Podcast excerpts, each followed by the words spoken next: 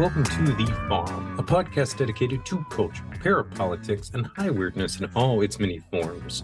This is yours, Recluse, aka Steven Snyder, the longtime curator of the Visor blog and author of A Special Relationship Trump, Epstein, and the Secret History of the Anglo American Establishment. If you like what you hear here today, be sure to check me out at visupview.blogspot.com. That's V I S U P V I E W, all one word, dot blogspot, also all one word, dot com. Procure a copy of that book amount of works at the farm's official store, which is at The Farm Podcast. That is The Farm Podcast, all one word, dot store. And please consider signing up for the farm's Patreon. At the lowest tier, you get two additional full length shows per month. That's between three and four hours of bonus material with exclusive guests and content. And our all access patrons have access to the farm's monthly Zoom party meeting, my State of the Union addresses, periodic write ups, dispatches from all the adventures I have, insights into the research that's ongoing over here, and all kinds of other goodies. It's a lot of material, guys, so definitely give that a consideration here. All right, joining us for this outing is a repeater and a heavyweight one at that. He is a Kentucky based independent writer, researcher, and activist. He is the author of Uncertain Futures and Assessment of the Conditions of the Present and Acceleration Utopian Currents from Dada to the CCRU. Folks, I give you guys the great Edmund Berger. Ed, thank you so much for dropping by again today, sir. Oh, excited to be here for the uh the second and I guess last round of the Far West series. Yeah, we're at the grand finale here. So, for those of you unaware, this has been a continuation of the Farm's Storied Wackle series, but with a twist. We're going to look at the evolution of the Old World Anti Communist League Network, or Wackle as we refer to it around here, from the end of the Cold War up to current day events. And trust me, folks, it's just amazing how relevant Wackle's legacy is in 2023.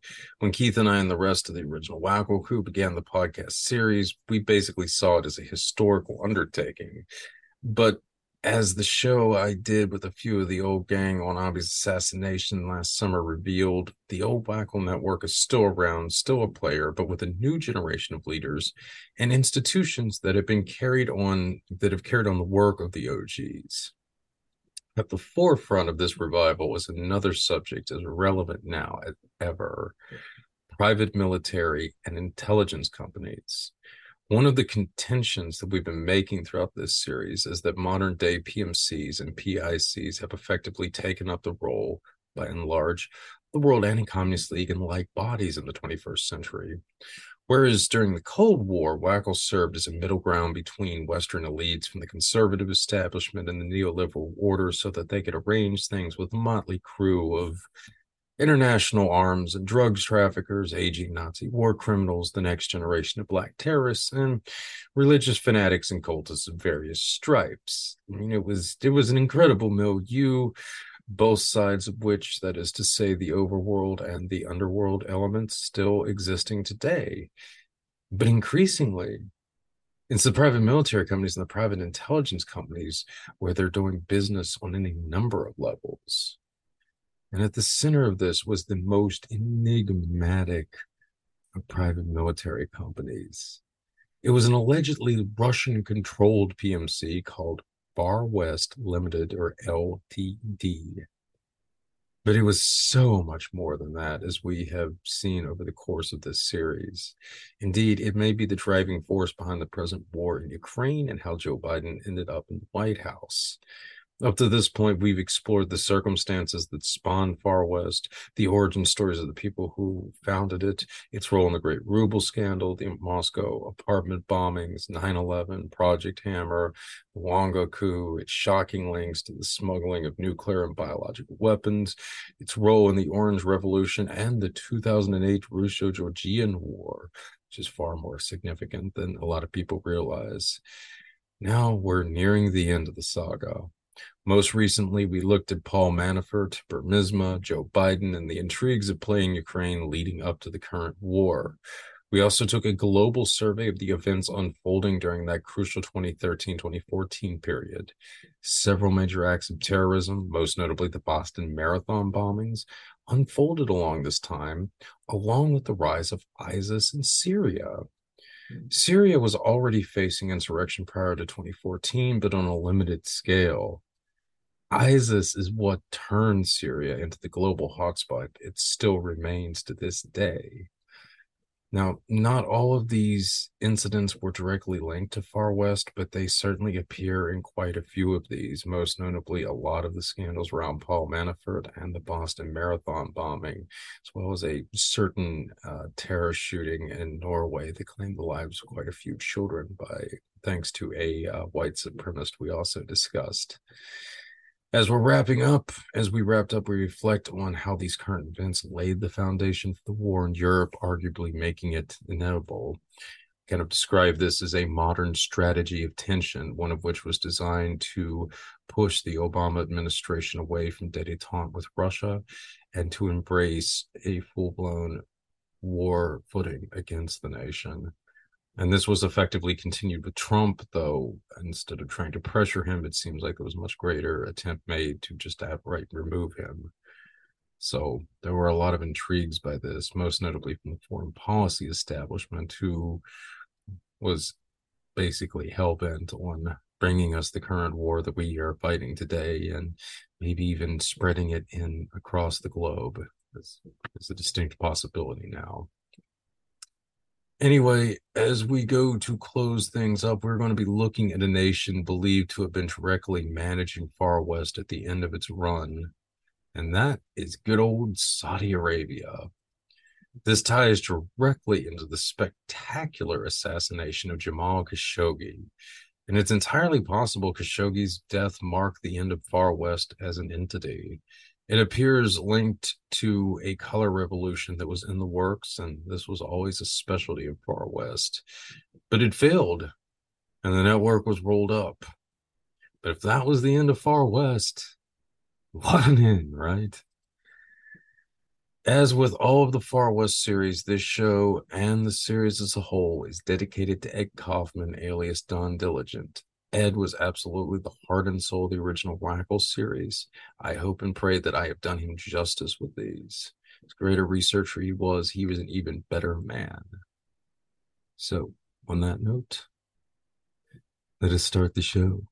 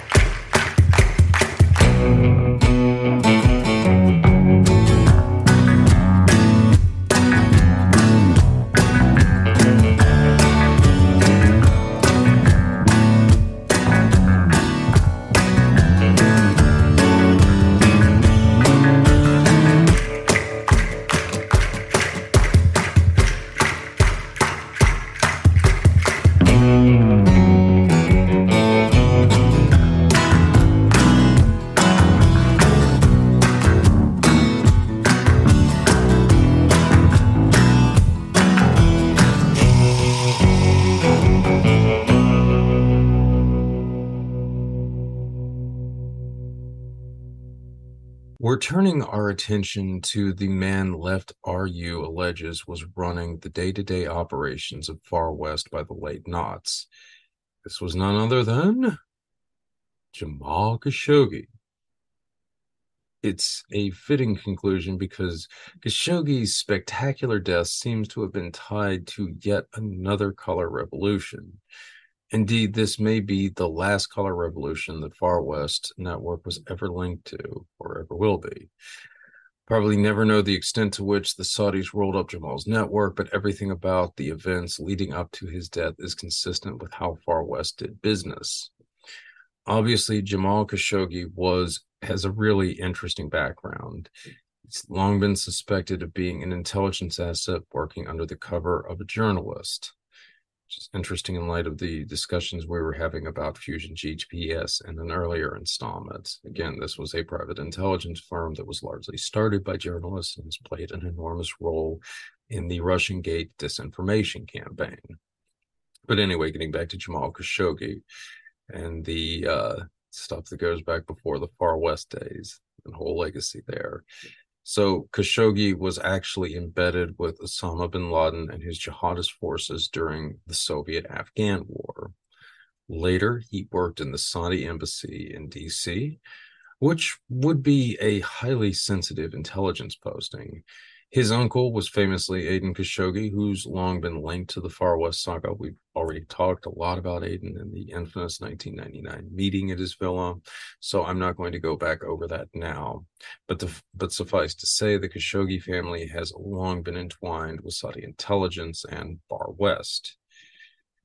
Despite his uncle, Blood and Oil authors Bradley Hope and Justin Scheck note that Turki bin Faisal is the man long believed to have been Jamal's handler. They report that Turki and Jamal were quite close. This tracks with the power structure of Saudi Arabia, which got in which we got into a bit in the earlier episode. But basically, the sons of Ibn Saud shared power through three main branches of the security services, right? So there's the Ministry of Defense, which controls the army and the air force. Uh, though the Saudi army is really an afterthought thought, uh, within the ministry, it's the Air Force that is the real power. Okay. Then there is the Ministry of the Interior, which oversees the national police and the main intelligence services. And then finally, there's the Saudi National Guard, uh, which is much more significant than the army in Saudi Arabia. Because again, the Saudi Arabia doesn't do a lot of at least historically, a lot of military operations behind its borders. Typically, uh, foot soldiers were principally needed for uh, peacekeeping, quote unquote, and con- security concerns within Saudi Arabia itself. Hence, the reason why uh, the National Guard is fairly prestigious there, as it's crucial to the nation's internal security, quote unquote, as a whole, much more so than um, the regular army. But anyway, Turki bin Faisal's uh, family has long dominated the Ministry of the Interior, which is again where the uh, main intelligence services and the national police have been housed for decades. So this seems to track with what we've already explored concerning some of these characters. So reportedly, bin Faisal controlled Far West by the mid knots, while Jamal ran the day-to-day operations. And Turki, by the way, um, for those of you unfamiliar with this guy, he was the head of Saudi's intelligence service, um, I think from the late 1970s all the way up to like 2001, either shortly before, shortly after 9 11. He uh, is known for having very close ties to the U.S. security services, to put it mildly.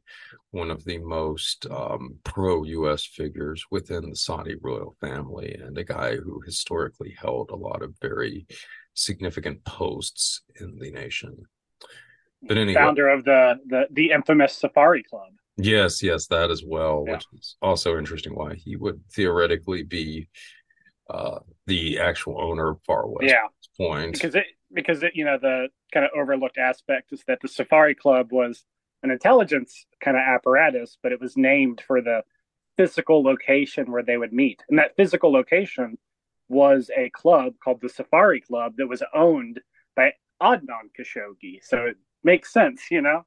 Yeah, yeah, it definitely does.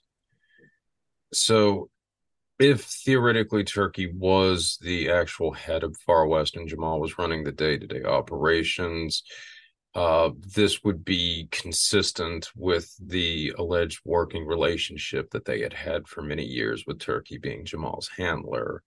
It's also interesting that you know before Jamal's day job is working as a journalist. Again, you know, noted time and again throughout this series, but Far West made extensive use of the media especially online. They love to shitpost against each other and all kinds of other stuff like that. So it's not entirely surprising Jamal was adept at this. He had nearly a million followers on Twitter at the time of his death and was highly skilled in the use of social media. Jamal was also a business partner of Turki bin Abdullah al Saud, who was an Air Force officer who at one point tried to gain U.S. support for a coup against MBS. Um, so anyway, um, Turki bin Abdul al Saud and MBS were more closely related than uh, Turki bin Faisal would have been to him. Um, they both had families that were active in the Saudi uh, military, but uh, bin Abdul's fam- or yeah, bin Abdul's family was in the Air Force, which I said before was the real power, whereas MBS um, had ran the army, which was considered really of the main, uh, you know, uh, the main Saudi security forces by far the lesser of it, right? So, and it seems like on top of that as well, Turki bin Abdul's family had more had historically been based more out of the National Guard rather than the Ministry of Defense, whereas MBS had stronger ties to the uh, Ministry of Defense. But this would have made this guy quite formidable because he had managed to make inroads in the Air Force within the Ministry of Defense, as well as having his historic family ties to the National Guard. So, anyway, um, Turki bin Abdul was, I believe, one of the Saudi princes MBS had arrested and detained in 2017.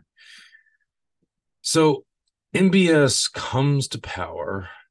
Mohammed bin Saud, I believe, is uh, specifically his name, for those of you wondering he becomes a major supporter of Donald Trump, financing him heavily during the 2016 election cycle.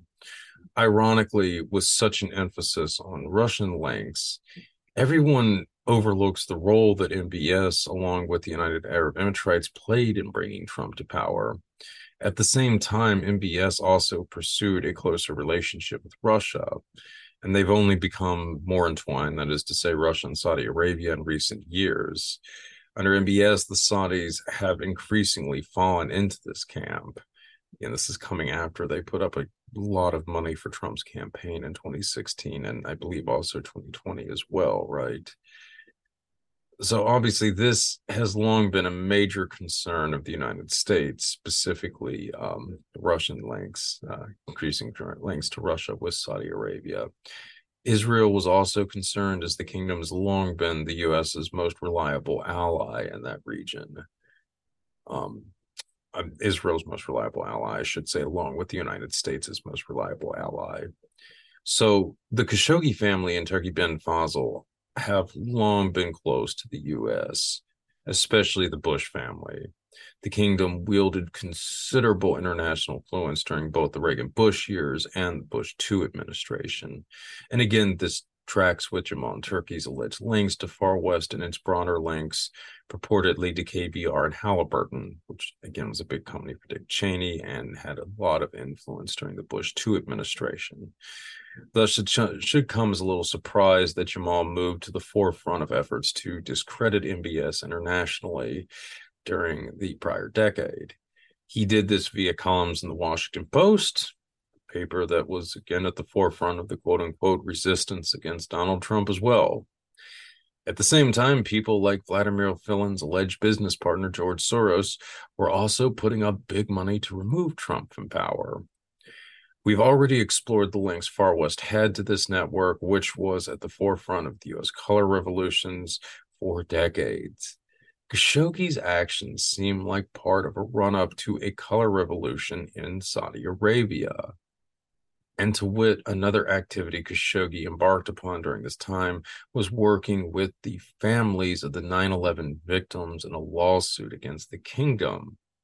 This is, of course, the, the absolute height of absurdity, as Khashoggi was a good friend of Osama bin Laden and collaborated with him during the 1980s after he was killed by U.S. forces, he uh, still was expressing regret for Osama bin Laden while still theoretically denouncing his actions. But anyway, a lawsuit, if it succeeded, would have cost the kingdom millions, if not billions, in dollars of restitution to the families and would have absolutely destabilized MBS's regime And be assured, Khashoggi would have definitely been in position to have some serious dirt about all of this. We're going to digress a bit at this point and get into that because it's really relevant to why he was dealt with, I think, in such a, um, a decisive fashion, to put it mildly. So, Ed, uh, can you tell us a bit about a certain meeting that happened in Dallas, Texas in 2001 in the run up to 9 11? First off, who was present for this meeting? Okay, I guess first of all, I want to give a shout out to Josh Messight, who's been a great essay series for Cosmonaut magazine called Surge and Decline, which analyzes 9 11 as a, a deep event from a more world systems theoretical framework. It's very, very good. And as far as I know, this was the first place where the documents I'm about to mention were discussed. Josh was able to get copies of the documents and was kind enough to share them with me. Uh, the importance of these documents requires a little to unpack. Uh, the key person here is Zacharias Moussaoui, who is a French member of Al Qaeda. He began to make contact with Islamic extremists in the UK sometime in the mid 1990s after attending some of the more controversial mosques in London. I don't believe the exact path is nailed down precisely, but Moussaoui arrived for training in Afghanistan in 1998. Two years later, Moussaoui was in Malaysia, where he was linked to Yazid Sufat, who was allegedly doing anthrax research for Al Qaeda and ran a special laboratory for testing chemicals and pathogens. And you know, th- this is a pretty interesting set of allegations, g- given what we discussed in the Project Hammer episodes. Uh, basically, in this period, when he's interacting with these figures, you have Moussaoui acting as a courier for Osama bin Laden and other high level Al Qaeda leaders.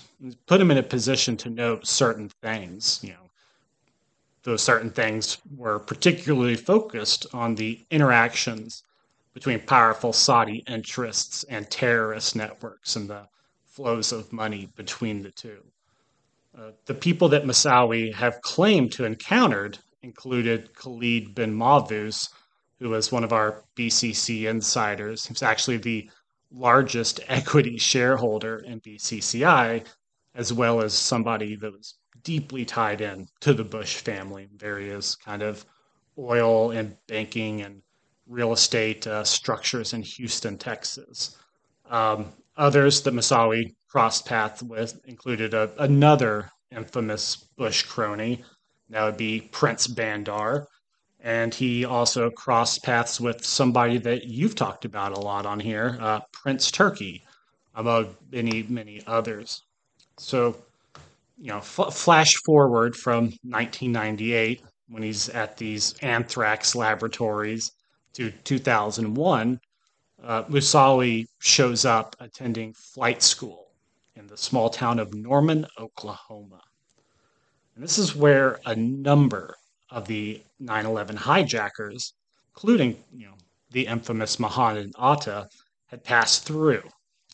There was actually something of a history there the FBI had been investigating people tied to the bin Ladens uh, in Norman, Oklahoma, as far back as 1996. You know, and to make this a little more suspicious, the flight school in question was tied to the University of Oklahoma, and you know attendees to the flight school would stay in you know the University of Oklahoma's dorms. And the president of this university, you know, from the years of 1994 through 2008 was one David Boren, who was the mentor the CIA Director George Tenet. And in fact, on the morning of September 11th, Tenet and Boren were having breakfast together. And so it's you know, kind of interesting that Moussaoui was at this flight school um, in Norman, connected to where Boren, you know, was the president of the university. Uh, Boren has breakfast with Tenet, and then that evening, Tenet has meetings with Bandar Bush, who Moussaoui also knew. Okay, so another person who was traveling in and out of Norman, Oklahoma in this period was, according to Moussaoui's statements, Prince Turki himself. And this starts to get us into the time frame of the meeting that you're referencing. Uh, Moussaoui charges that he attended this meeting in Dallas with one Princess Haifa, where a donation was made by her to help finance the hijackers in the 9 11 attacks. Now, these allegations are important for several reasons. The first is based on who Princess Haifa was and her family ties. You know, for one, she is the sister of none other than Prince Turki, you know, for starters. Next, you know, she is the wife of Prince Bandar. So she could be regarded, you know, not only as a powerful figure in the Saudi royal family itself, but somebody who was exceedingly close to their intelligence apparatus. Um, then there are the people who are charged by Moussaoui with attending this um, summer of 2001 meeting where this donation was made. Uh, there's Moussaoui himself. There was Princess Haifa, who gave the money. Then there was the intriguing figure who received it. That would be Omar al Bayoumi. And then the final person who was there in a role that is not exactly explained by Moussaoui, and that would be Jamal Khashoggi. Okay, Ed, what did the FBI establish about this milieu in terms of money flow?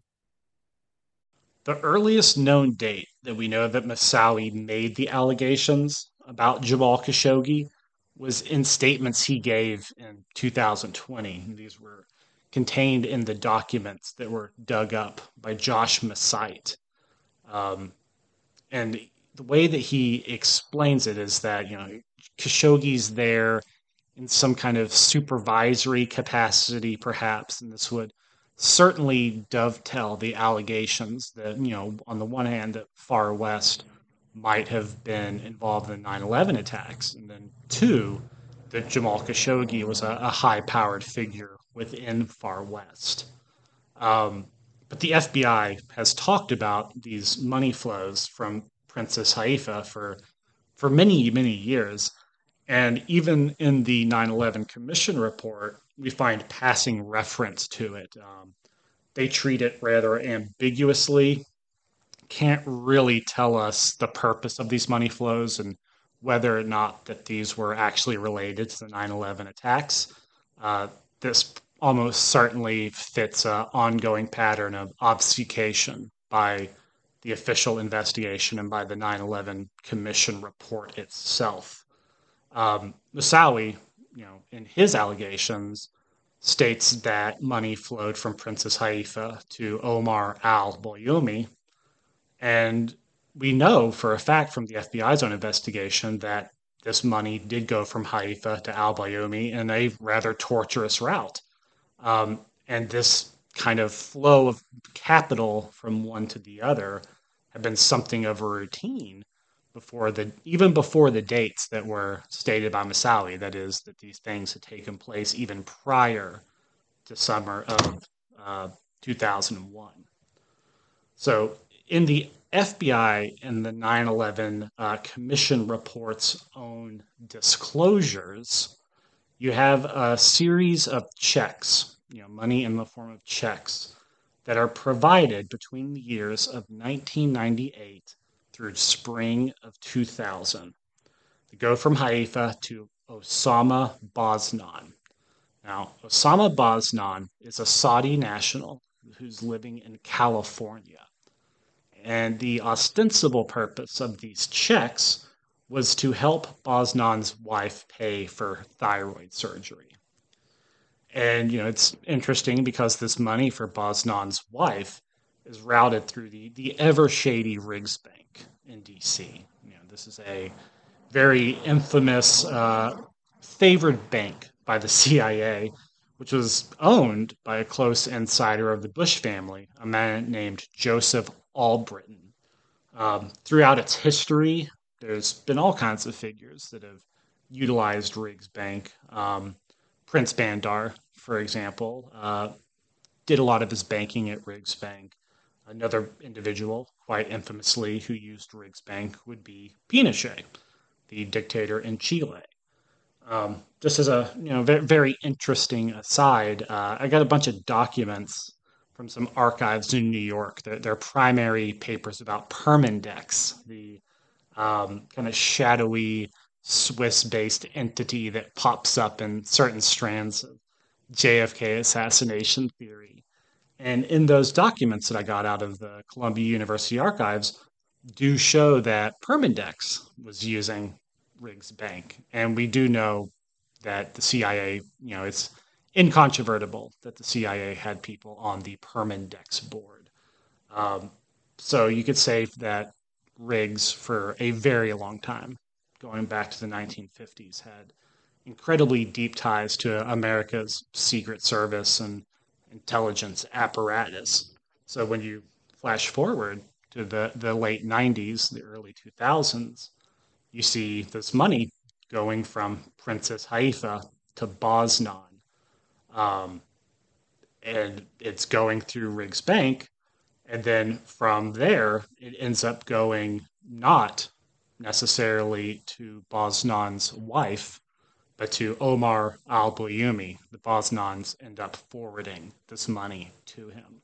So, what this actually looks like is that the Basnans are something of a cutout, a means to obscure the money trail. Uh, you know, a person B put into place to kind of obscure the flow of money from person A to person C.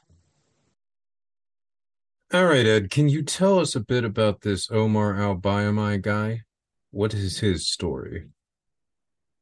So, who is Omar al Bayoumi? Well, for starters, he is a Saudi national who had lived in San Diego, California from 1993 onwards.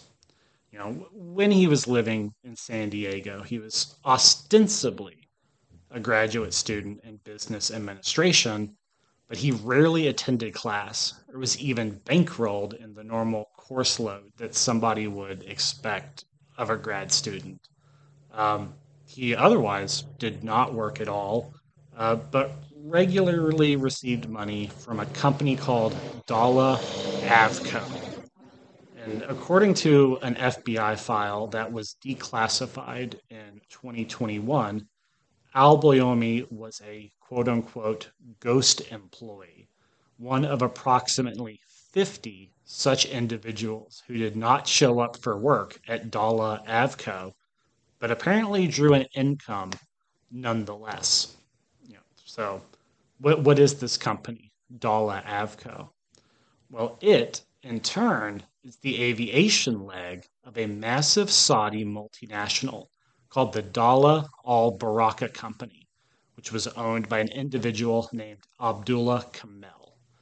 And so I would just like to quote from Jean Charles Brisard's book, Forbidden Truth which is a just a really excellent book on kind of the higher level banking and offshore financial uh, mechanisms utilized by Al Qaeda.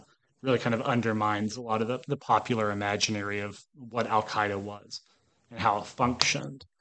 But um, Brisard writes Dallah al Baraka's founder, Salah Abdel Kamel, had been an advisor to the Saudi Minister of Finance and Inspector General of Finance.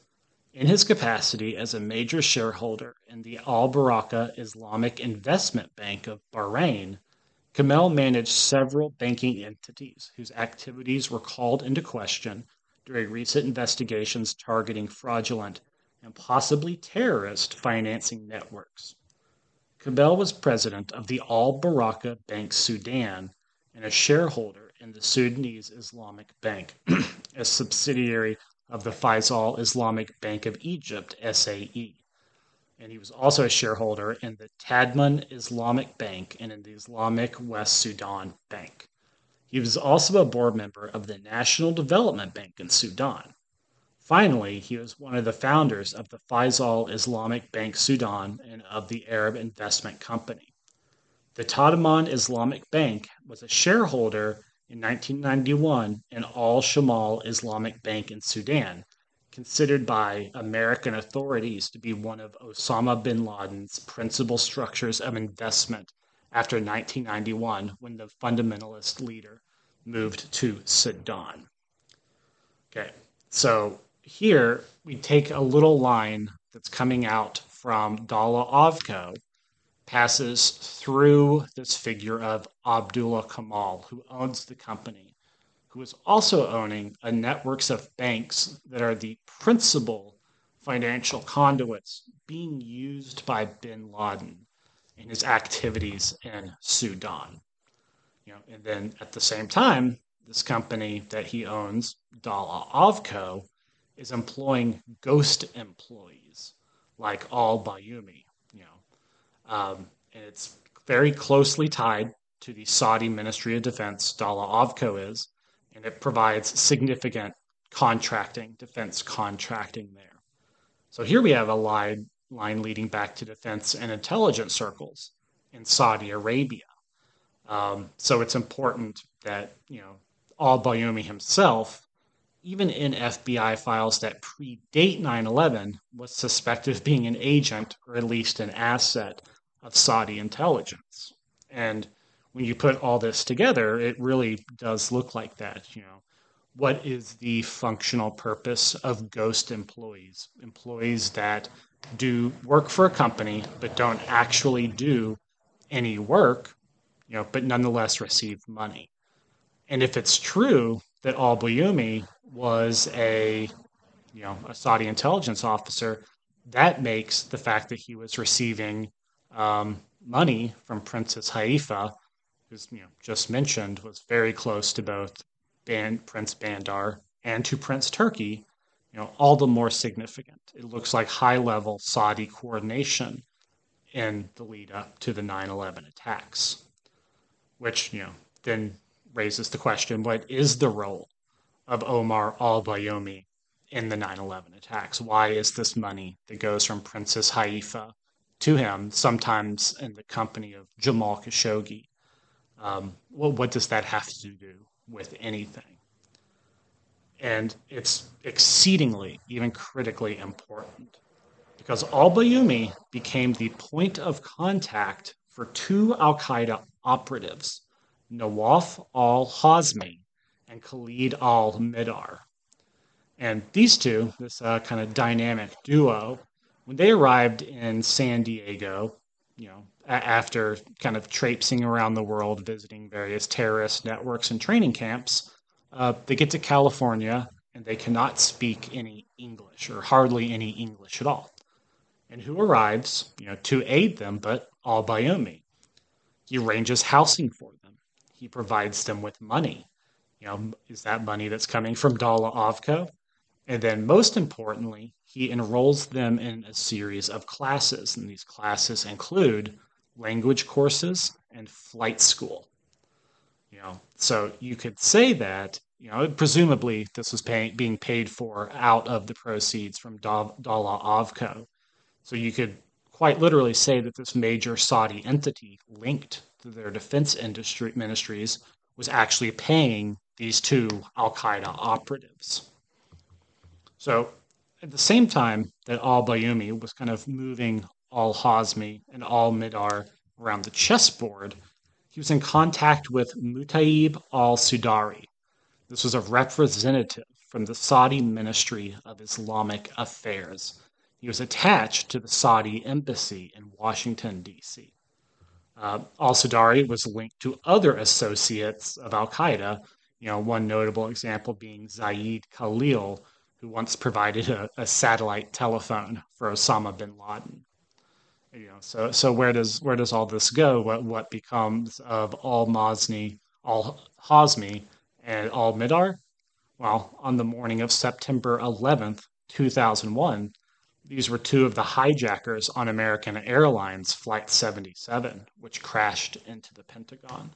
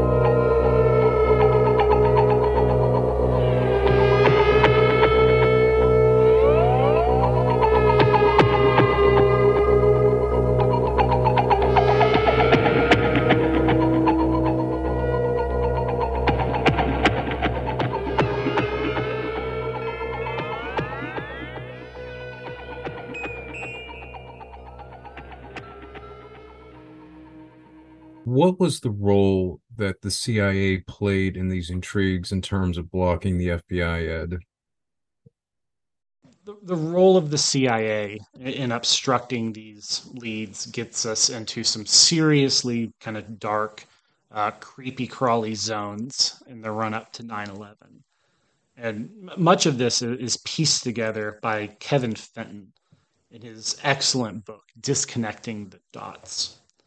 Um, so, I highly recommend that anybody interested in, in 9-11 or any of the subjects in, in, this Far West series, like definitely check out Disconnecting the Dots if you haven't done it. It's perhaps maybe the definitive work on, you know, not 9-11 conspiracy or evidence for, for 9-11 conspiracy. Um, but anyways, long before they arrived in San Diego and made contact with al-Bayoumi, uh, al-Hazmi and al-Mihdhar had been tracked by the CIA. Um, and somehow the CIA lost track of them when the pair traveled to Bangkok or in Thailand. Um, with, with the two vanishing from, from their radar, the CIA turns to the Thai security services and asks them to monitor the pair, you know, to track them in country.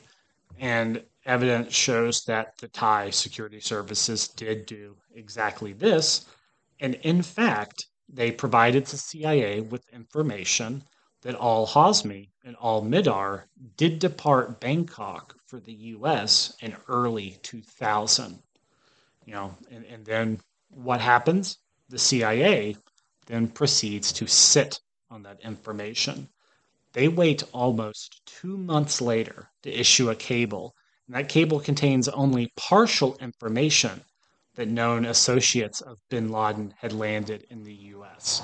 Uh, if I'm remembering it correctly, the, the way that it worked is that the cable that they released, despite having received information about the two you know, Al Qaeda terrorists, the cable only had information pertaining to one of the terrorists entering the U.S. Um, so the CIA, you know, knows that these terrorists have arrived in the U.S. They sit on the information, and they do not, most importantly, give any of this information to the FBI, which at the time was running, you know, a series of operations tracking Al Qaeda affiliates and members. Um, had the FBI been notified, surveillance would have been placed on on al Hazmi and al-Mihdhar, but because you know the information was not shared, no such surveillance was put in motion. Um, now it gets even more important because the information that was being held about these two figures was held by um, what was codenamed Alec Station. And this is the official CIA bin Laden station, which had been tracking bin Laden and his associates for several years at this point. And Alec Station was supposed to liaison and share information with the FBI.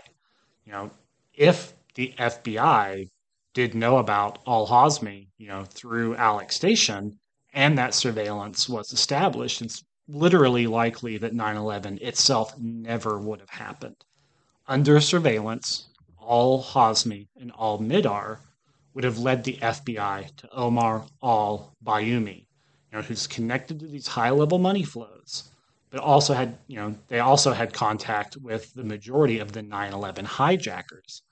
You know, so, but there was also this contact with figures like Princess Haifa, Prince Turki, Prince Bandar, potentially, you know, if Moussaoui is telling the truth, to Jamal Khashoggi. And so not only would the 9 11 plot have been revealed, but it's possible that the Saudi and perhaps even the Far West connection to 9 11 would have been discerned. So, you know, if the CIA had released the information to the FBI like it was supposed to do, the whole event would have been halted and the network would have been disrupted. But the CIA withholds the information and everything goes, you know, just totally full steam ahead. And this is, you know, really important because this is not the only instance where this happened. You know, the Fenton's book, Disconnecting the Dots, it's very meticulous, you know, just showing instant after instant where the CIA's Alec station helped obscure and obfuscate you know, the trail of the 9 11 hijackers and just allowed that plot to move full steam ahead. Um, not really going to summarize all of it, but one of the people that Alec Station tussled with was the doomed John O'Neill, who I believe that we talked about in one of the earlier episodes. Um, John O'Neill was the FBI agent who died on September 11th, shortly after retiring from the FBI. Um, he'd also been the guy that was really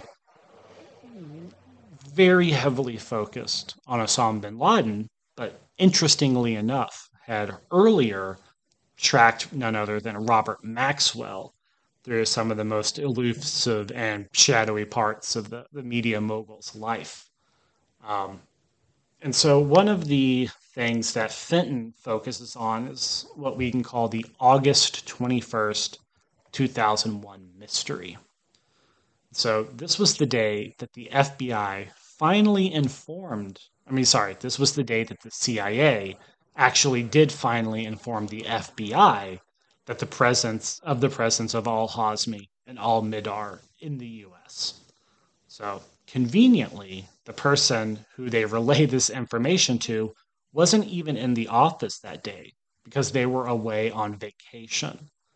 Now, there's other weird things about the date that the CIA finally chooses, you know, to, to, relay this information, this August 21st. It happens to be the day that the attack date of September 11th was made known to the hijackers by the plot's primary planners and it was in the days that followed that they began to purchase airline tickets. Okay. So, just to, to reiterate the, the high strangeness of this, the day that the CIA fires off a communique to a person at the FBI is the same day that the hijackers begin to you know put the actual mechanics of the plot in motion. And this information then sits several days in the meantime, the hijackers buying airline tickets because the person that the CIA provides the information to is away on vacation. Now, to make this even stranger, this was also the same deal, same day that John O'Neill left the FBI you know, set in motion a, a, series of coincidences bordering on the improbable. You know, he ends up with a job at the World Trade Center where he dies on the morning of September 11th. Um, you know, uh, one of his last tasks as an agent at the FBI was to send Ali Soufan, one of the key bureau guys tracking Al Qaeda suspects, to Yemen to conduct investigations there. Now, what's happening here with Soufan being sent abroad and O'Neill leaving the FBI was the uh, was the FBI basically winding down its machinery for tracking Bin Laden. You know, under the weight of CIA obstruction of information flows and internal politics, you know, the, the heavyweights in the FBI that were concerned with Al Qaeda were being scattered to the wind. So, you know, at the point where 9-11 you know finally shared this vital information with the fbi it was happening right as tracking these figures was being deprioritized you know so not only was a person away on vacation but the whole operation was kind of being i wouldn't say shut down entirely but it was you know the, the fbi was moving on so to speak um, i think it's pretty clear that all of this was by design. You know, drum out these people who want to, you know, halt Al Qaeda, you know, obstruct this information until the last possible moment, and it allows, you know, the attack to take place. I, I don't know any other way that you can describe what's happening here other than the CIA making sure that 9 11 took place. So, you know, that, that might seem very kind of far abroad from the main topic that we've been discussing. Um, but you know, so we rat back to Jamal Khashoggi. So you know, to kind of reiterate, Moussaoui puts Khashoggi in this key context, right? Where this money is being exchanged from, from powerful Saudi interests to Omar al Bayoumi. Omar al Bayoumi, who at the same time is basically the handler, the point of contact, the, the chess mover for the very two Saudi nationals and Al Qaeda terrorists that the CIA is trying desperately to prevent the FBI from getting, you know, uh, um, a handle on. So what it basically states when you lay it out like this is that Moussaoui puts Jamal Khashoggi in the direct proximity to the most sensitive dynamics in the run up to September 11th, 2001. So there were some serious stakes at play with Jamal Khashoggi possibly collaborating with the families of the 9 11 victims. This seems like a nuclear option in a lot of ways. What's more, Khashoggi began working with dissidents around the world and bringing them together in a broader network. The plan was to create an army on social media to undermine MSB. He also started to solicit support from Qatar and Turkey. And uh, this is also getting around the time when Saudi Arabia really started to have a, uh, frankly, antagonistic relationship with Qatar, to put it mildly. Uh, they've uh, been vying for who would really dominate the Gulf states for a number of years now. But anyway, uh, Jamal Khashoggi had been close to Yasin Aktay, a leading official in Erdogan's regime for years. Jamal began calling for democracy in Saudi Arabia, which is um, always a dicey proposition, and setting up Arab Spring like organizations. So, again, this is totally consistent with the color revolution. But let's step back for a moment and consider Turkey. Far West allegedly had a lot of supporters in this country among the military and the Grey Wolves, a pan Turkish nationalist movement. Far West allegedly used these contacts to pressure Erdogan at times. Further, relations between Saudi Arabia have been strained during the Arab Springs. When MSB came to power, Erdogan sought a reset. And for a time, he got one. Saudi Arabia assisted Erdogan in suppressing figures like the Gulen movement, uh, figure linked to the Gulen movement, rather, which reportedly also had ties to Far West.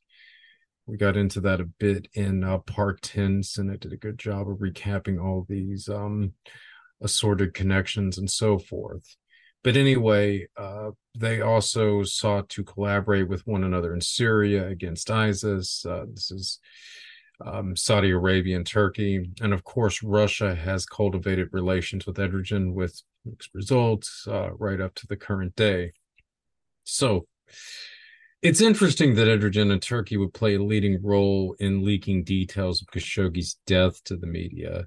This resulted in a full court press uh, by the Western media, with the Washington Post leading the charge in a blitz to unseat MBS. But Donald Trump continued to support the Saudi prince, which effectively doomed any possible regime change.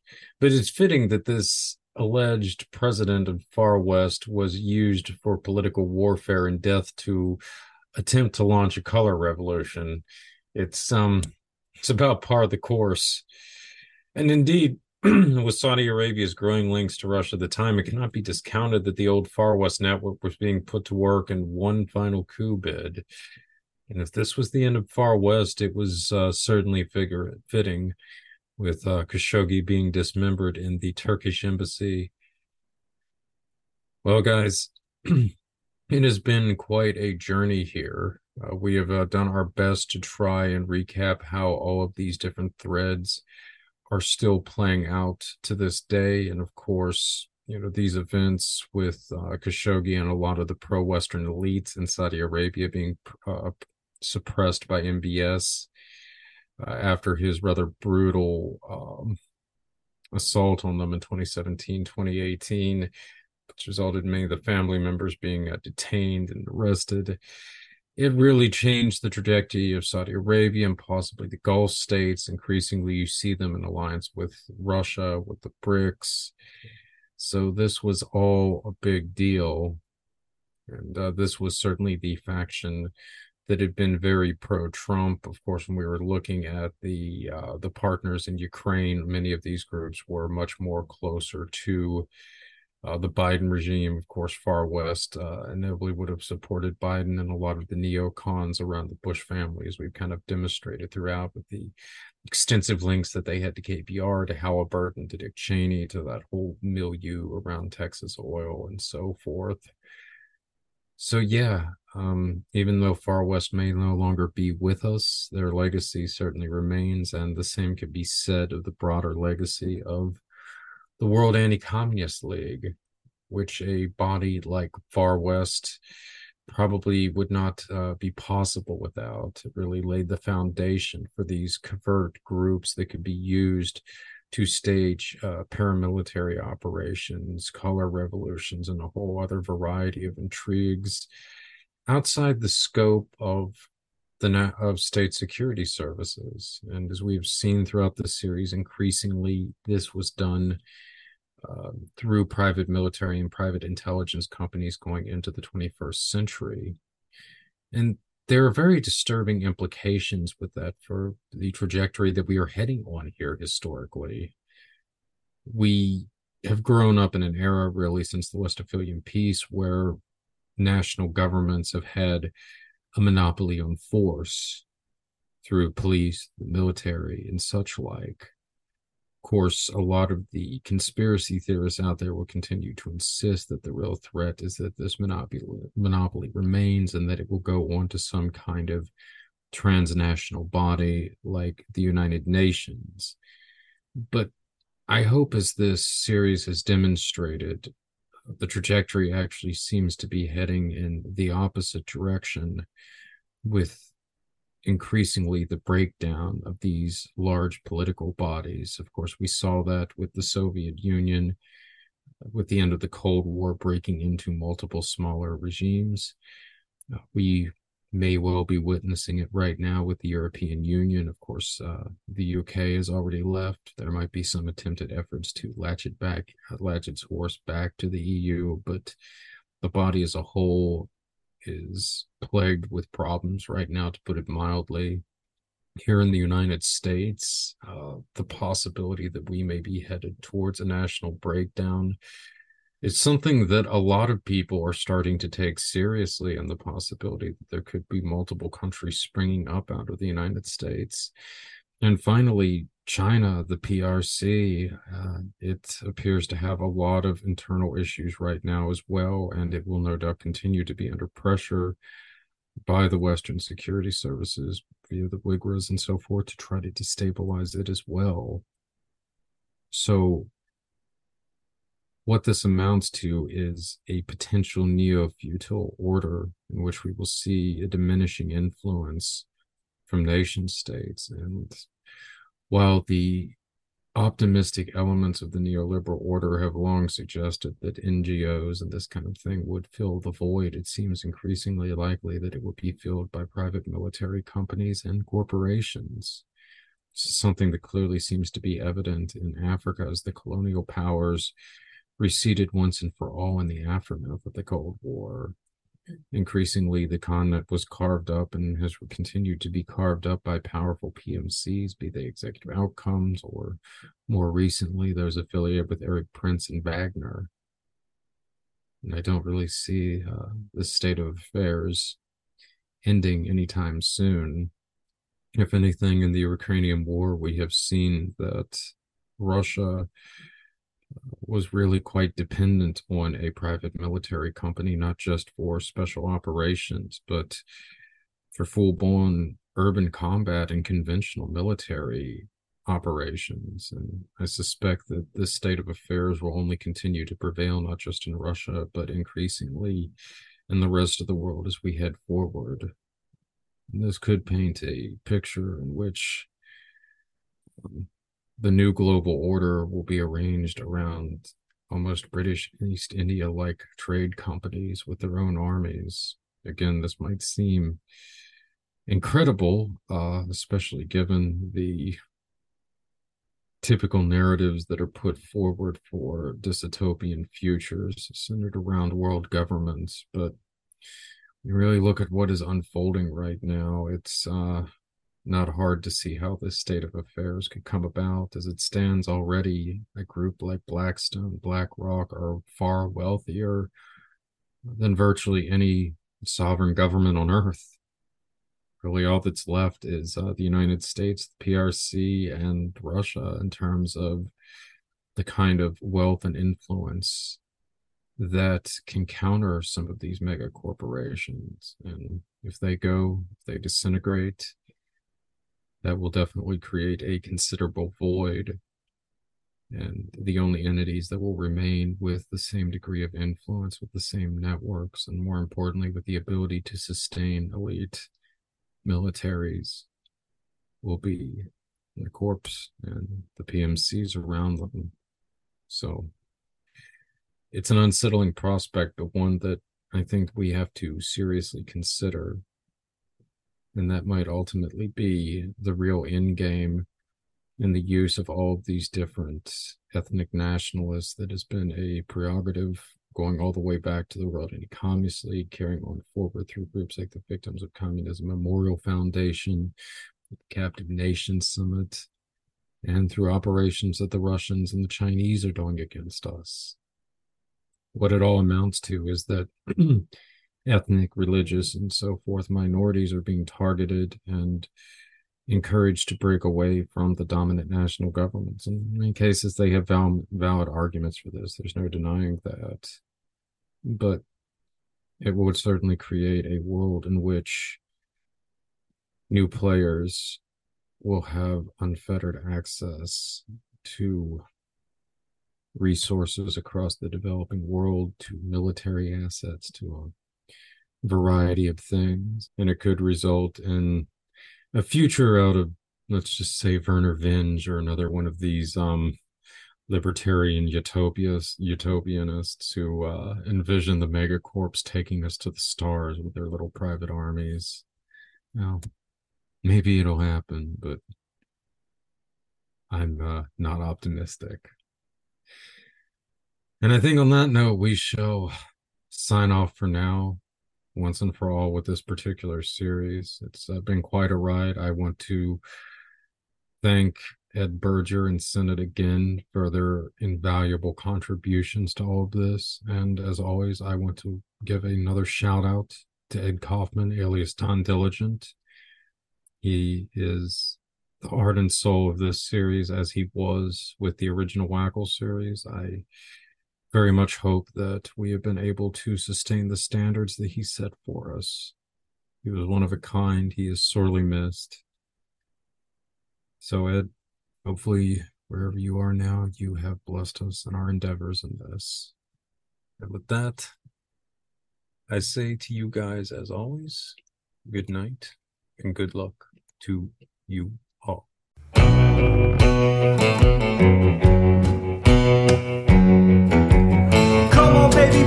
Up. Out here in my wiki up. Sick and tired of fucking up. Sick and tired of pushing luck. Voodoo blue got juice in it. Swallow what I'm about to spit. Done got 86 from the copper queen for singing this. I took it to the goat J. Hooray, my people there, they feeling me. Down low, skin row, more characters than Stephen King. Said I'm just working at the quarry, y'all. I ain't in a hurry, y'all. Come on, baby, pick me up. Out here in my wiki up. Stuck down in this stick. Hut is hot as hell, I tell you what. Put it up and knock it down. Moving on that bigger route. Come on, mama, jump down. Turn around, do it for me. Stick it out. Say one, two, three, Geronimo. Jump, baby, we gotta go. Hands tied, blindfold. Jump into that battle zone. I said it's time to get the fuck out, cause they done let the wolves out.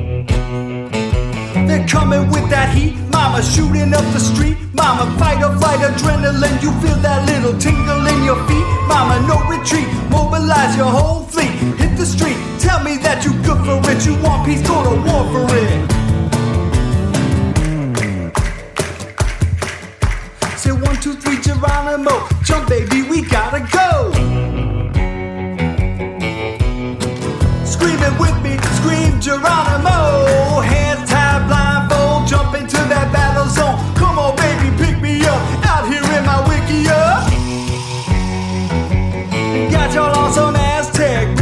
it. Never getting used to it. Got bales of weed and catapults with Santa Muerte fused in it. Shoot it over the castle wall. The Migra can't patrol it all from Berlin to the Great Wall. The greatest walls are bound to fall. So legalize it, Vato, about a Genghis Chapo.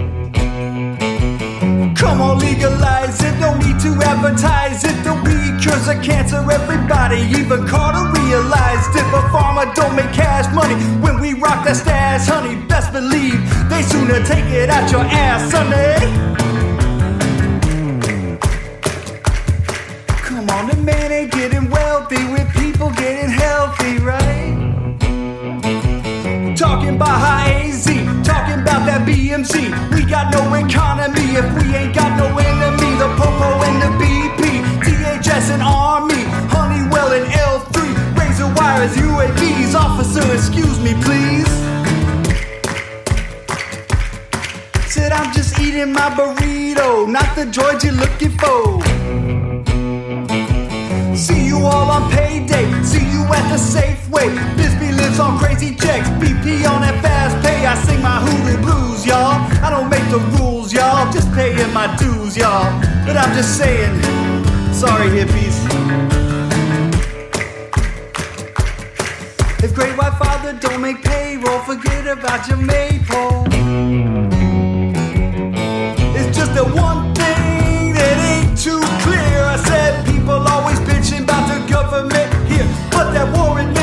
nations, our whole civilization. What?